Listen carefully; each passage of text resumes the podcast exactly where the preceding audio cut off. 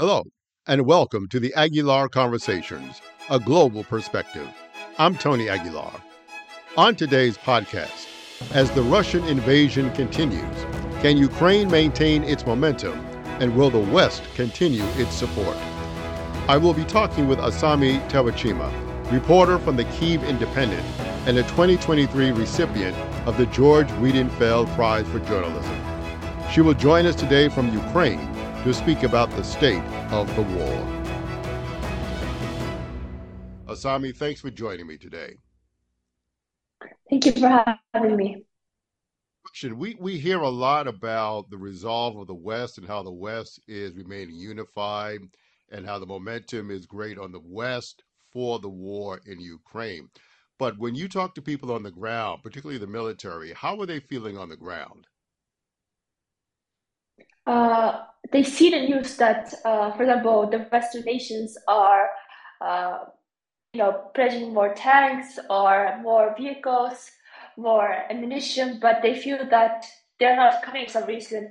Uh, perhaps it's the logistics, but um, they feel that, for example, when they are in the trenches, they often face munitions um, shortages, and because of that, they have to hide a lot in the trenches because they can't always attack. So they're basically uh, trying to hold hold off Russian attacks and uh, to make sure that they can still hold on to their positions uh, while not you know while not getting killed or wounded by Russian uh, shrapnels. So it's very um, tough on the front line, and uh, I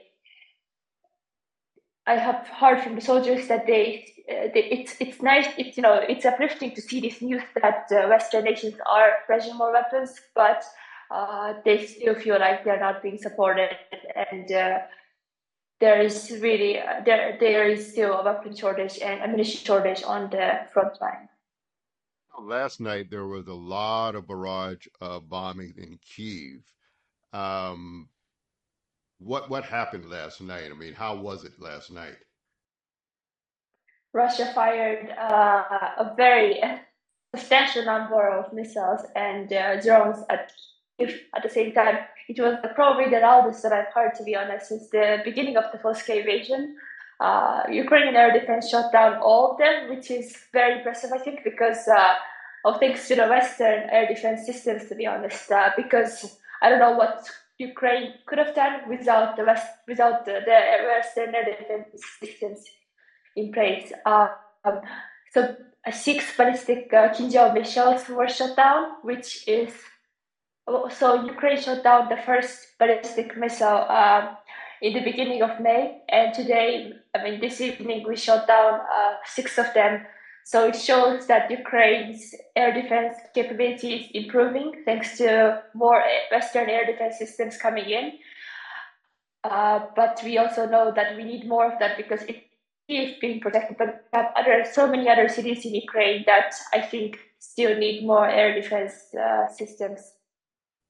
On all that, how would you judge what the state of the war is right now? I know Ukraine has been on the offensive, and we're talking a lot about what is being deemed as the spring offensive. And Ukraine recently has had good luck in pushing troops back in Bakhmut. And but what is happening now? What is the state of the war as you see it? Um, yeah. Yes, there are you know uh, localized Ukrainian advances near Bakhmut. Uh, according to the Ukrainian reports and Russian reports, it's mostly on the southern and northern outskirts of Bakhmut. But I wouldn't say that the counteroffensive has begun. It's more like counterattacks that Ukraine is conducting, and I think it's related to the you know these tensions between uh, the Russian Defense Ministry and Wagner, which is constantly um, the tensions are heightening because. Uh, um, because of the rivalry and also because the defense ministry uh, repeatedly avoids mentioning uh, the role in the Russian offensives in the east. Uh, President Zelensky has been on a European tour. He went to Great Britain, uh, Italy, France, and he also met with Pope Francis. And what came out of those meetings and what's going to happen over the next com- uh, few weeks because of those meetings? He's basically going to European capitals to to um, introduce this coalition and get their support. So in Berlin, he said that he uh, he counted on Germany to support this coalition, and he uh, talked about this coalition with uh, uh, President Macron in Paris, and he also went to London, and. Uh, uh, the, so this whole trip is to make sure that you know, these Western uh, leaders, they don't forget about the war in Ukraine to, and for Zelensky to, you know, keep pushing Ukraine's bid for uh, its long wanted uh, fighter jets because fighter jets, Western fighter jets are crucial to, you know, Ukraine gaining advantage in this war, but um, the Western allies are so far very reluctant to provide this because of fears or uh, what they believe could be Russian escalation. Now, speaking of Russian escalation, recently in recent weeks, there was this story of a drone flying and landing on the Kremlin, supposedly in search of assassination uh, President Putin. And Ukrainian government has uh, said that they had nothing to do with that. Uh, but others have said there's been other attacks on various parts of Russia. Um, what do you hear in terms of Ukraine uh, having their weapons or drones entering into Russia, which is something that the West has persuaded Ukraine not to do? That is part of the deal that they've made in order to uh, keep providing them weapons.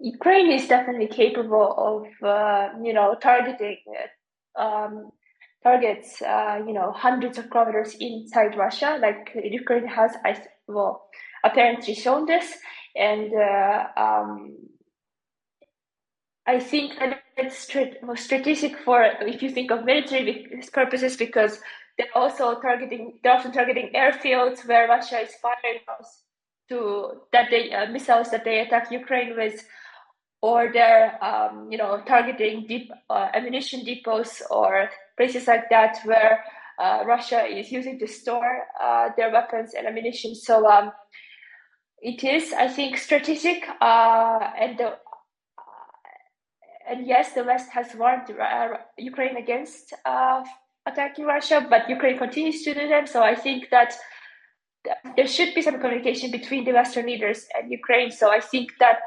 the there uh, there is a reason why Ukraine is doing it, and uh, it's not clear what the Western leaders are thinking about this. But Ukraine has officially not uh, admitted to any of them, so um, I don't think that uh, there is a big concern that the West has right now. One of the things we have heard, and I think you alluded to as well as you speak to soldiers in the field, that the West has provided good weapons for defensive purposes. But in some cases, they have kind of hamstrung them from going on the offense, which makes it very difficult. So, at best, because of that, Ukraine can maybe hope for a stalemate. But if you don't allow them to be offensive, a clear cut victory becomes very hard to achieve. Would, would that be accurate? Uh, many soldiers are saying, uh, also some Ukrainian officials are saying that um, they feel that the West is only providing enough weapons for Ukraine to defend itself, not to lose, but not but not enough weapons to actually win the war. So the soldiers, especially, are uh, frustrated because they're putting their lives out there every single day, risking their seeing their comrades unfortunately killed or wounded and uh, they see that the West is still concerned about giving enough weapons so Ukraine can go on offensive and uh, really like make this uh, big counteroffensive that can change the tide of the war. And uh, Ukrainian soldiers know that this war cannot be frozen because Russia will continue attacking, and unless Russia loses its capability to attack another nation again, it will continue doing it. So they know that they have to fight until the end so that their future generations, uh, their children, their grandchildren won't have to go to them like they are going. Speaking on that, um, one of the things that is happening in the United States, there is this focus on the spring offensive, and many are saying that what happens with the spring offensive will determine how much further the West will go with its support of Ukraine. So, is there a concern within the capital that if the spring offensive does not go as well as they want it to, that the West is going to pull support? there is definitely a concern because uh, the, the, anticipation for this and expectations for this uh, spring counteroffensive is is high, and uh, the capital understands this, and that's why uh, what has also said that he's, he's very confident, but uh, you know it's they also feel that they have to be confident. They have to make sure that you know some enough results are gained so that the West continues supporting um, and there are lots of uh, expectations that maybe Ukraine might not meet. We don't likely not going to be able to make something quick like we did with the the northeastern Ukraine. Uh, it's going so if the counteroffensive begins, it will be slower and it will be more gradual because Russia has learned from its mistakes and they have really strengthened uh, their defense lines and they are anticipating and they're always looking for where, where Ukraine could launch, you know, um, the counterattack. So um, Russia is unfortunately preparing for this as well. So I don't think that something big and something uh, so quick can happen. Like something, so it will be a, uh, more of a long process that we will have to observe, and uh, we will see how it goes. As Russia, there were some reports that early in the war, that Russia might have used chemical weapons. Have you heard anything about that? Is is that accurate? Um, some soldiers uh, have told me that they, the Russians for Russian forces have used chemical weapons. Their um, their comrades had the task, uh, and I cannot uh, verify these reports because I haven't seen them myself. Uh, but the soldiers have talked about this. Uh, another aspect to this conflict is the presence of China, which many see as the only player that can talk to Russia to perhaps get them to have a ceasefire, for example. And their special envoy for Eurasian relations is coming to Ukraine, uh, Li Hui. Um, how does Ukraine view that? And and what happened, if you know, of any of the con- of any of the conversation between uh, President Xi and President Zelensky? Uh, Ukraine is skeptical about China's involvement in peace plans because uh, uh, uh, China has more of a pro-Moscow view, and the peace plan that introduced on February 24th is more tend to be uh, Moscow pro-Moscow as well. Um, but Zelensky and Xi held their first talks uh, in March, which was uh, historic because uh, it showed that Ukraine and China were going to well, develop relations, develop, develop diplomacy, and uh, there will likely be more similar talks uh, in the future. So this could uh, provide something good to Ukraine. I don't think that peace can be achieved from this, but maybe there will be some deals that uh, China can, uh, can broker. Could hopefully save the lives of civilians. Something uh, with on the lines of economics that China can do in July, NATO is having its summit meeting, and uh, General Secretary Stoltenberg has called for a multi level approach uh, when they meet in Lithuania to have Ukraine come in as a member of NATO. And one of the things he had said, and I'm paraphrasing what he had said, but that the first step to acceptance into NATO is a Ukrainian victory over Russia. And then he said, and we must do everything to ensure that Ukraine does win. Do you see a scenario where there will be boots on the ground from the West? either through NATO or through neighboring countries that are part of NATO? Do you see that as a potential?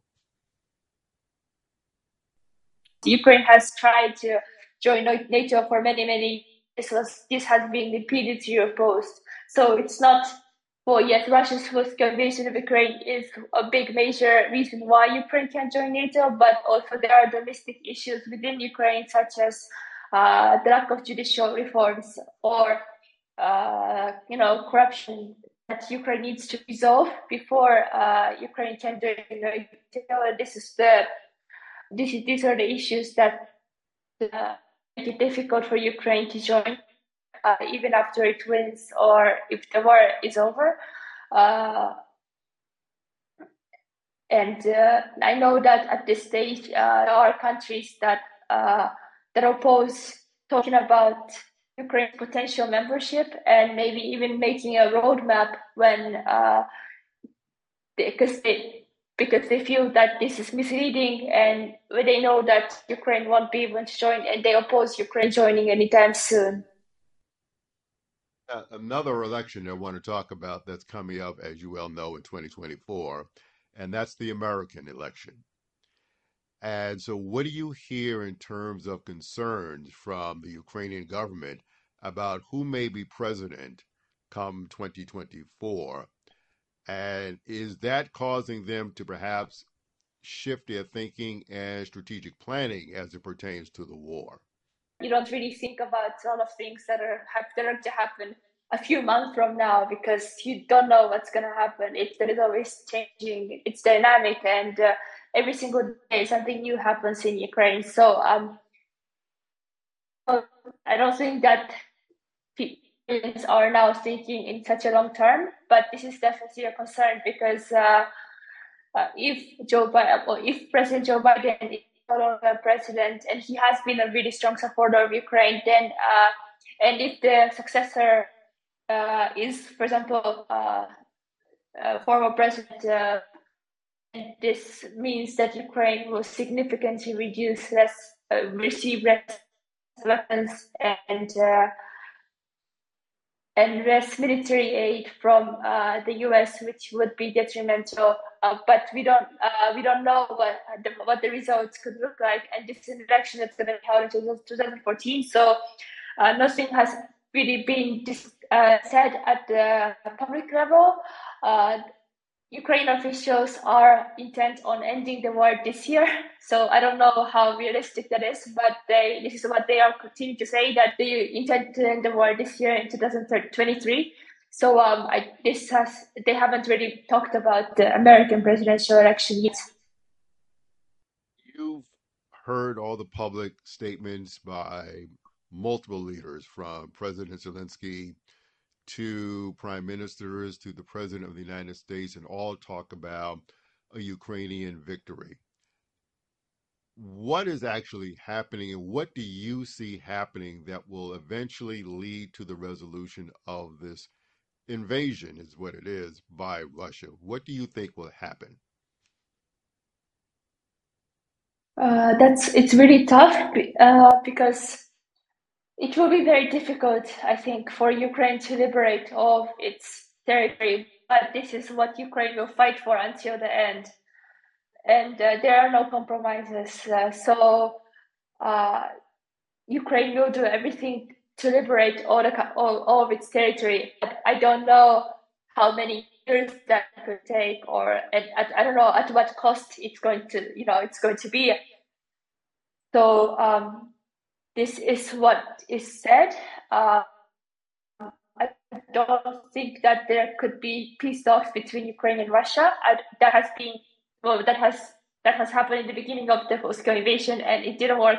And uh, Russia continues to break its promises. So I think that it's really it really has to be on the battlefield that Ukraine wins. You know, Ukraine cannot uh, finish this war with on a table. It doesn't work with Russia. Russia continues to break its promises. And uh, for example, when Ukraine tried to organize, you know, peace corridors for civilians so they can free these uh, fighting areas, uh, Russia continued to fire, uh, fire, uh, fire the civilians, attack them, and shell their houses and uh, you know always read their evacuation plans and injure them and you know unfortunately kill them. So um, this shows how Russia uh, has consistently uh, you know uh, broken promises and uh, this is a country that you cannot hold negotiation with.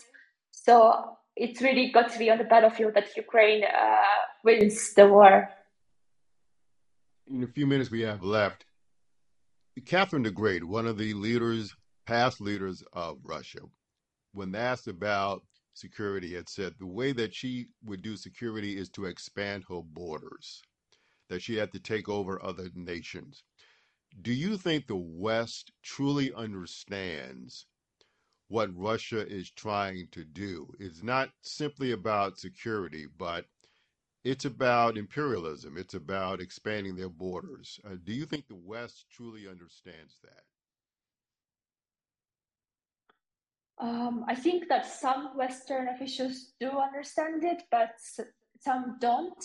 And this is why some of them continue to suggest uh, conceding territories or even claiming some occupied territory is Russia, Russian. Um, so I don't think that some officials do, uh, do understand, you know, what Russia what kind of a country Russia really is. And the West, I think, needs to understand better uh, about Russian imperialism and uh, how it's a danger not just to Ukraine but to the whole world.